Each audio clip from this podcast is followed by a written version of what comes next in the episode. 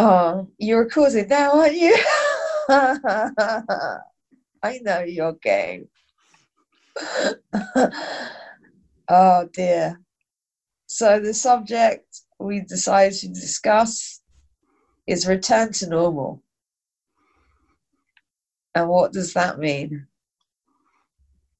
I'm completely lost already. I think it's been been pretty tough time. I guess it's it's never going to be normal, but all the pressure uh, towards normality is like an obsession at the moment. I guess especially here in uh, North Europe, uh, where where there's a pretty uh, limited uh, spread of the virus at the moment. Um, but I think this kind of pressure to open up to go get back to normality has actually made me pretty depressed. It's just like even uh, this obsession about getting back to normality, even though the politicians can look out of the window and see it's it's not normal. Like they can look in the stats and see that that the virus hasn't gone away, but uh, there's just this kind of uh, almost irrational drive towards normality. Of course, there's lots of uh, economic uh, arguments, but um, but it's almost this kind of weird death drive um, towards the old normal. But the old normal was also a death drive that was a sacrificial when you scale it up globally uh, people in the west live at the expense of people in the south or the, you know the un i hate undeveloped is a kind of gross term but whatever you know and like we only have these nice lives because we have hordes of wealth uh, when I say wealth, I don't necessarily only mean money, I mean medicine, I mean all different types of things. We have a stockpile of wealth that is not distributed in any type of reasonable way. So there was already the death drive. And then there was this period where we're under threat with Corona.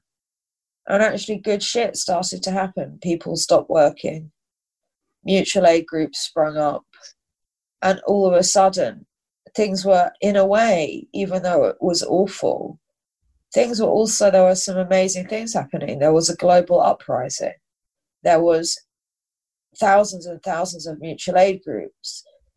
On a personal level, I really enjoyed my friends that my friends who had jobs, nine to five jobs, all of a sudden they were around in the day, you know, and it was really nice. And like everyone had all this time.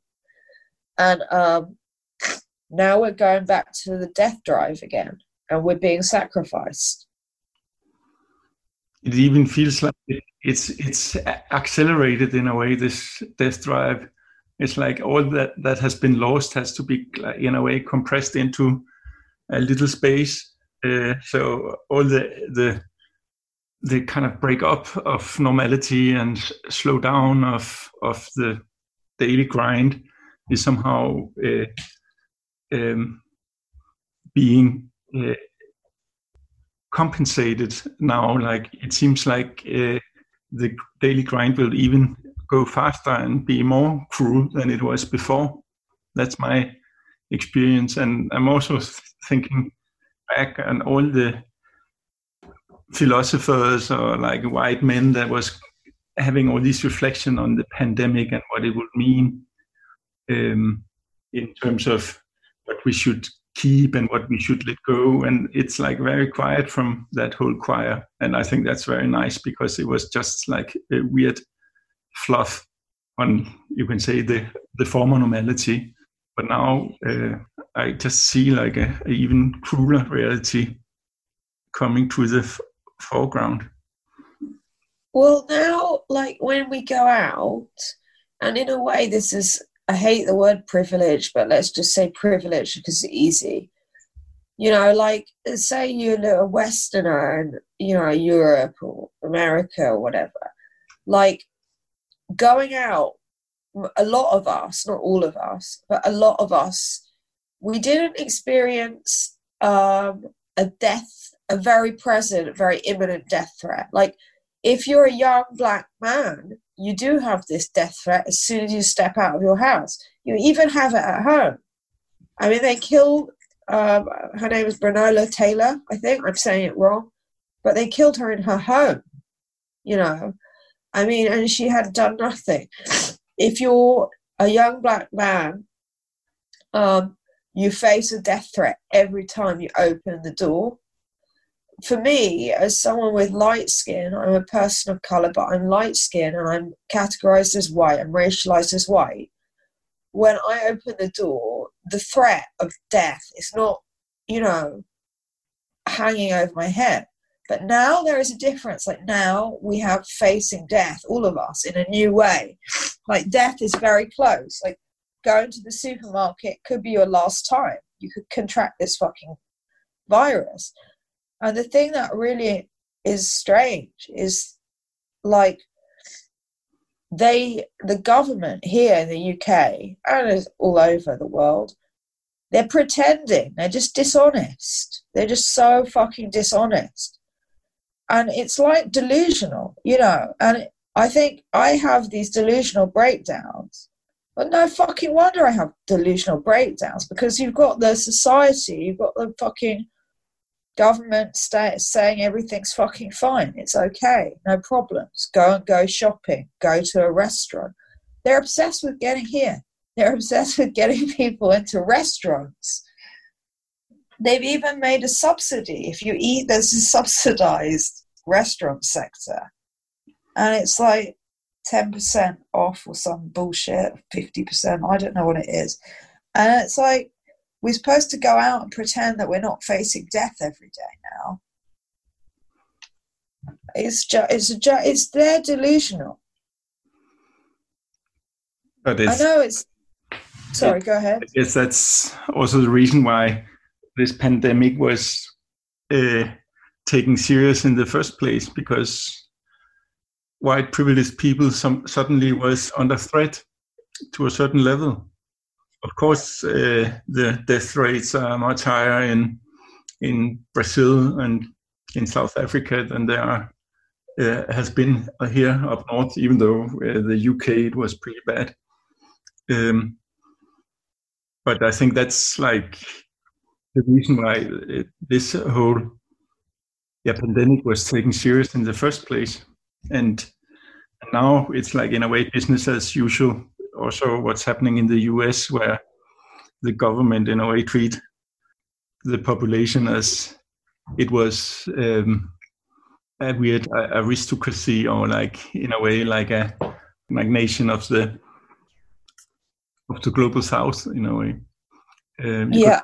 See what's going on in in Brazil is like, of course, it would. It's a, a complete disaster but if it was only happening there, no one would really bother Or here up north.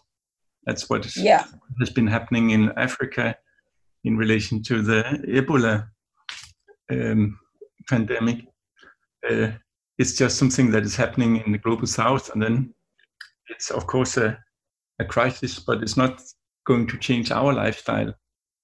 And I think the fact that it actually was um, getting close to our lifestyle and our lives uh, here up north was the crucial difference on, on this kind of global crisis.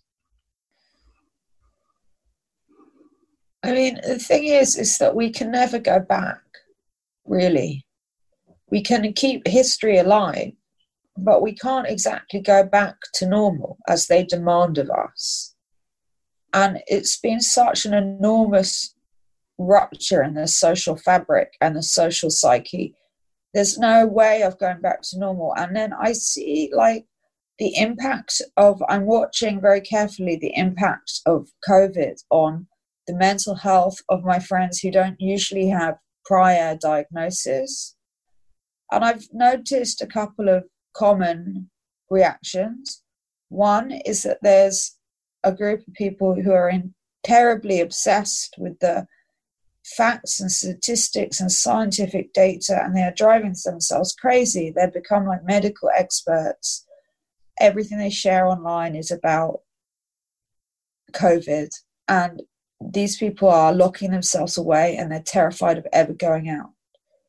Two, there's other people who usually have very good mental health, and without the security of the promise of being well, they're in in the face of of possible death, they are crumbling. I'm not saying that as a value, value judgment, but they are. And then there's some of us that are kind of fine with it in a really strange way. And I'm in that category, that last category. But I mean, obviously, I'm not accepting and I'm not fine with any of it. Like, I'm fucking really angry. Like, I feel such anger around COVID about the way, about how large sections of the population are being sacrificed, killed. But I'm fine in terms of my own mental health. I'm not particularly depressed and stuff. But my question, I wonder, I'm on um, 15 milligrams of olanzapine, which is an antipsychotic, third generation antipsychotic, and I'm on 150 milligrams of sertraline, which is a I don't know which generation, second generation antidepressant. Now, if I wasn't on the antidepressant or the antipsychotic, what would my my mental health look like now? Because it wouldn't look like it does.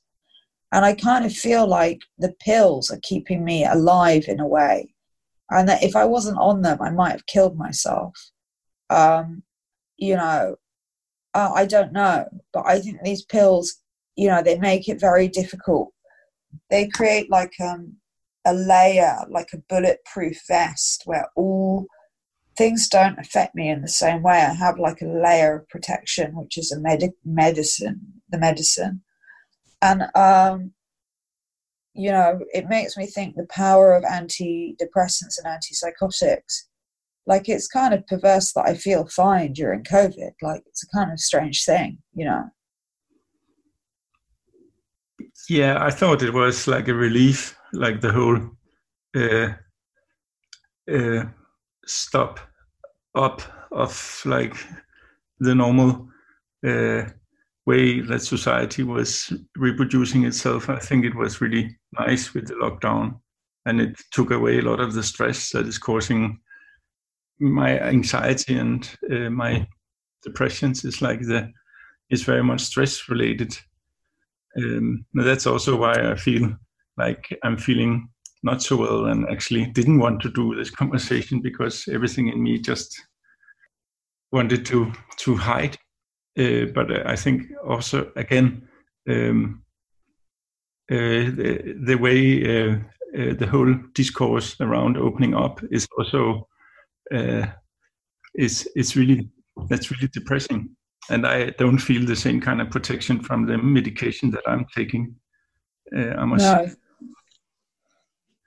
Well, you haven't found a medication that work that works for you. Well, mine is working for me quite well, but I mean, the thing is, is as well, you know, what the return to normal, it makes me think of being in a psych, psych when I was in the psychiatric ward. So it was this time last year that I was in a psychiatric ward and I was on a section three, which is a really horrible section to be on.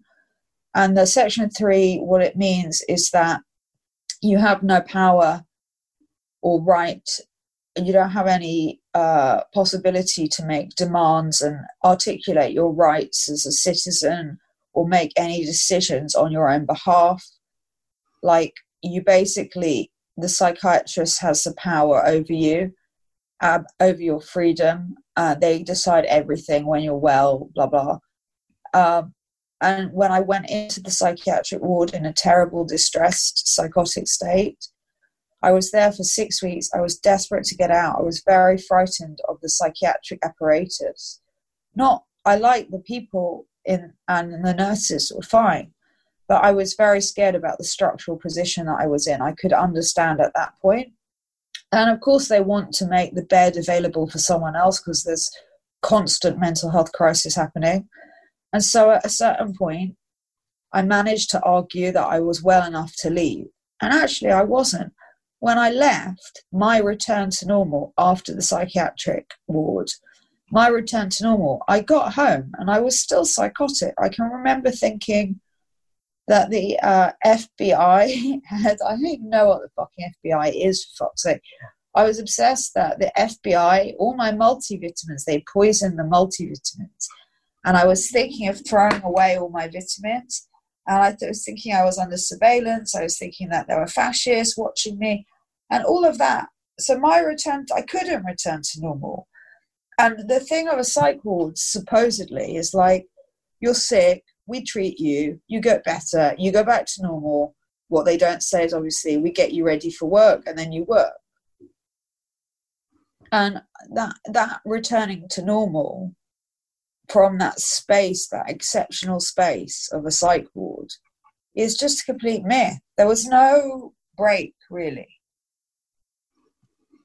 I I really uh, understand your comparison with being discharged from hospital, discharged to normality, and uh, when I was discharged last time, it, it was not like I was cured or recovered or well. I was.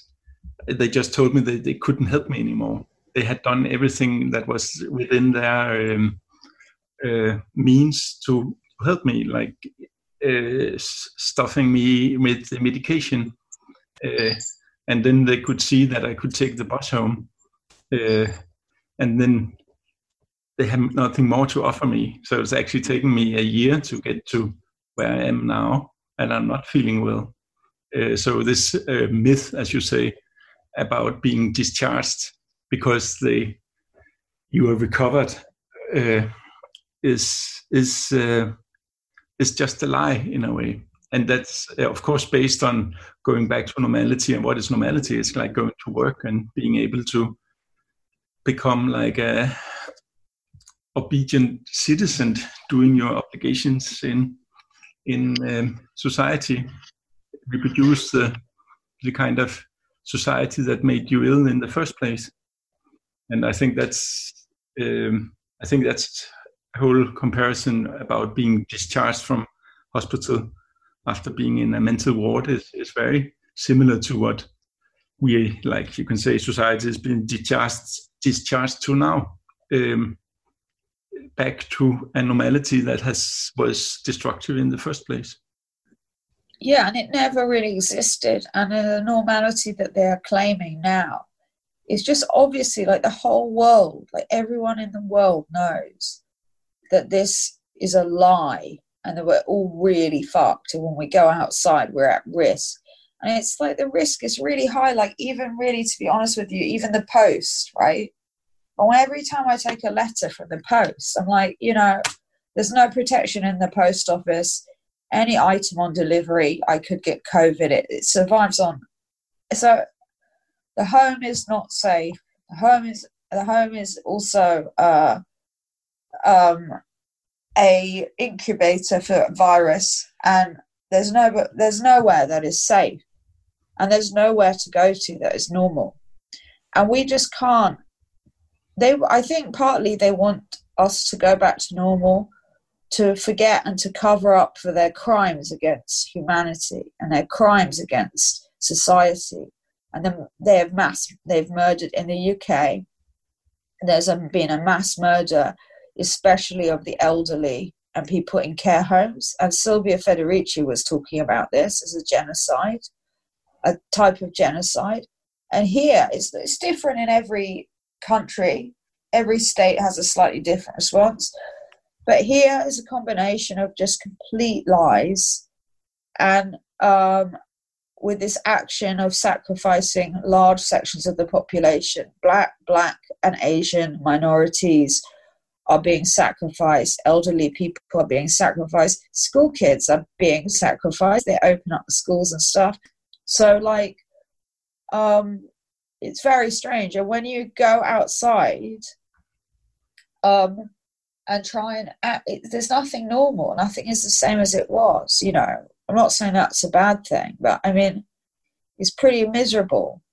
And people also are forgetting how to socialize you know, they forget. I've got friends, we're doing these picnics, and some of my friends are like, at the picnic, you can tell they're so scared about COVID and they don't know how to interact with people. Yeah, I guess the social distancing is here to stay. I guess it's like um, a very physical version of alienation, of course, breakdown in social relations. I guess that's in a way helpful that we are not socializing too much and we can just go to work. Um, it's like uh, alienation, like realized. Uh, but I think, like being ill is also. I think we talked about that in the beginning, like in a way, also living with uh, illness or being ill is living with death uh, in a on a certain level, and I haven't really like this is also due to my privilege, of course, but it, I, I think the the the virus has not scared me extremely. It's, that has not made uh, my life um, miserable. It's more like the way it's been handled by politicians um, and what has been happening in society. Uh, that has been um, threatening and depressing. But I think the virus is almost yeah, that's like a result of uh, what human kind and capitalism has done to to nature. Um, yeah. So I think the the the fact that suddenly society was living with death was for me not a, a big thing i would say but um, you know you know something that happened here was that like a lot of there was a suddenly a large p- part of the workforce was made unemployed. They had to claim unemployment benefit. And some other people, large section of people, had to claim sick pay. And there was a big outcry about how can I live on £95 a week? How can I? And it's like, hey, hello, we've all been on this for years. That's what my income is, man. And all of a sudden, people were panicking about the level of sick pay publicly. And it was like, you know, a lot of us have been on this for a long time. I'm not saying it's right, but um, you know, this is normal for me, and um, I I feel like I definitely live with death, and I have done for a very long time. Uh, but one thing I would say, and I'm not saying this as a positive thing because it's not, but the antidepressant has removed my desire to kill myself. It has. I, it's not the antipsychotic, I can feel it's the antidepressant. And it's the first time in my life I'm not living like I want to die every day in a really serious way. I tried to kill myself three times really seriously. And it's like now I don't have that. But at the same time, I know it's just because of this fucking pill, you know. And I don't want to be on it forever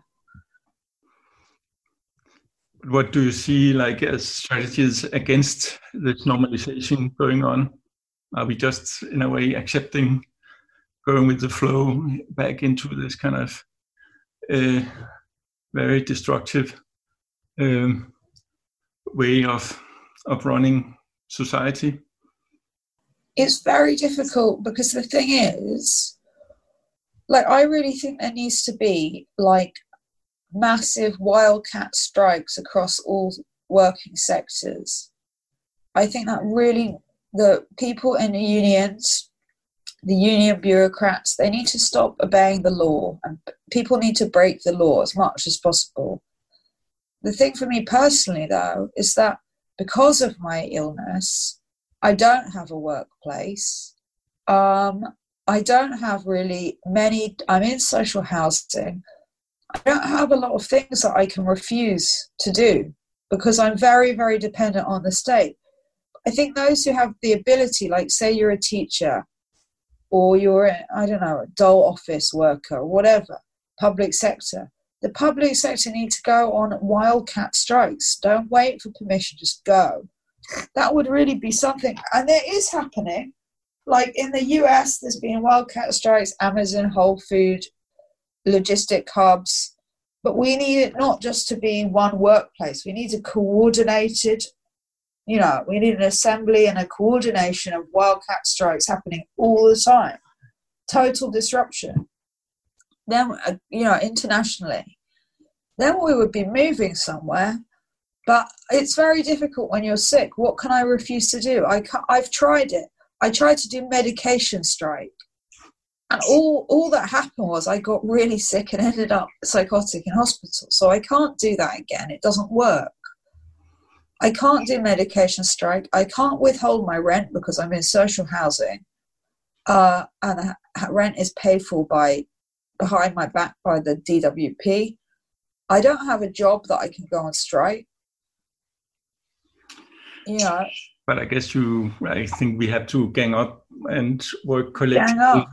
Yeah, to like fight for some kind of abolition. Abolition, hundred percent.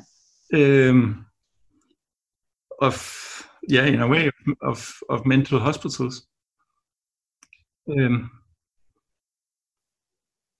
what what would that mean? Because we need them, Jakob. Yeah, but I'm not same saying... as argument as saying we need prisons, isn't it? Yeah, but what? No, I think it's different because prisons prisons are places of punishment.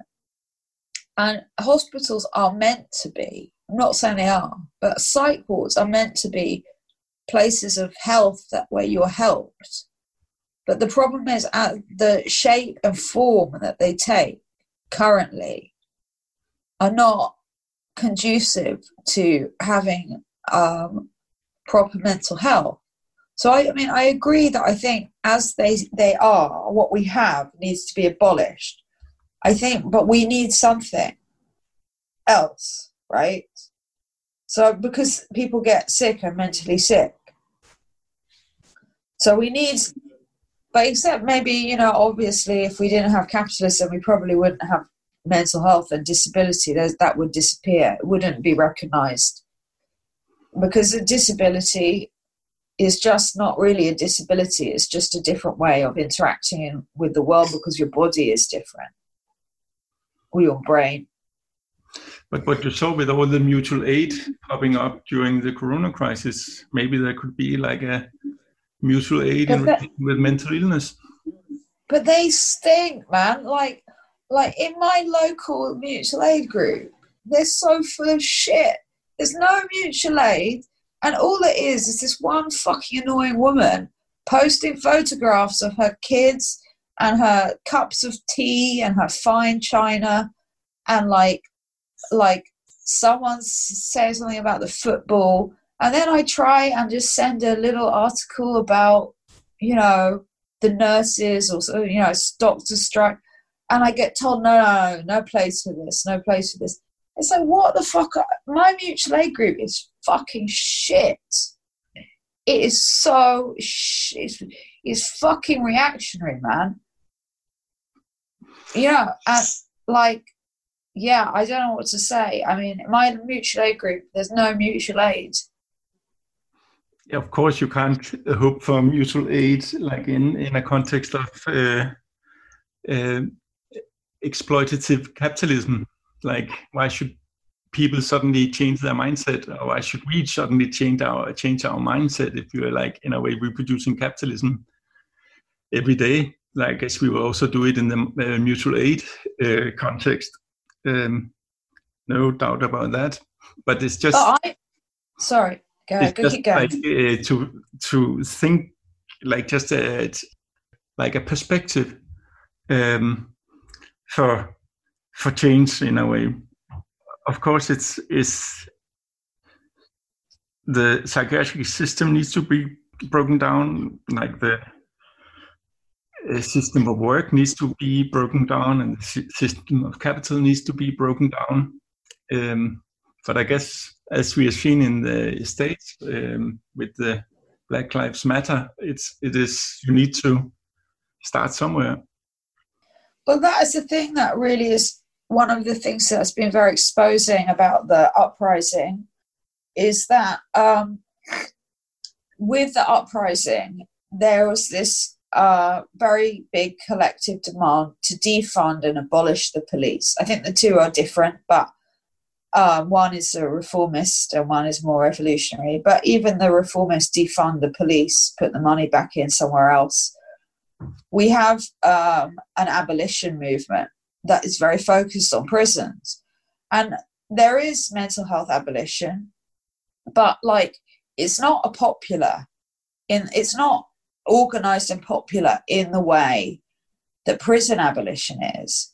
And I think that is partly because the way that the psychiatric um, industry plays out is it plays out at the level of individual treatment. I mean, obviously, prison also is individual, but um, the thing is, if you're taken in prison, you don't need prison. But if you're taken to psychiatric care, quite often you need medicine or you need care or you need counseling. And because of that need, they're able to exploit. And the system is, I mean, I think, yeah, I mean, I do agree with you. Don't get me wrong. We need an abolition of psychiatry. But we still need something to care for people communities of care and real mutual aid. Yeah, I'm just frustrated because I actually think mutual aid is really important and um, really powerful. But what we have currently with the COVID mutual aid in the UK, at least in my local area, which is a fairly middle class area, it's not anything radical at all.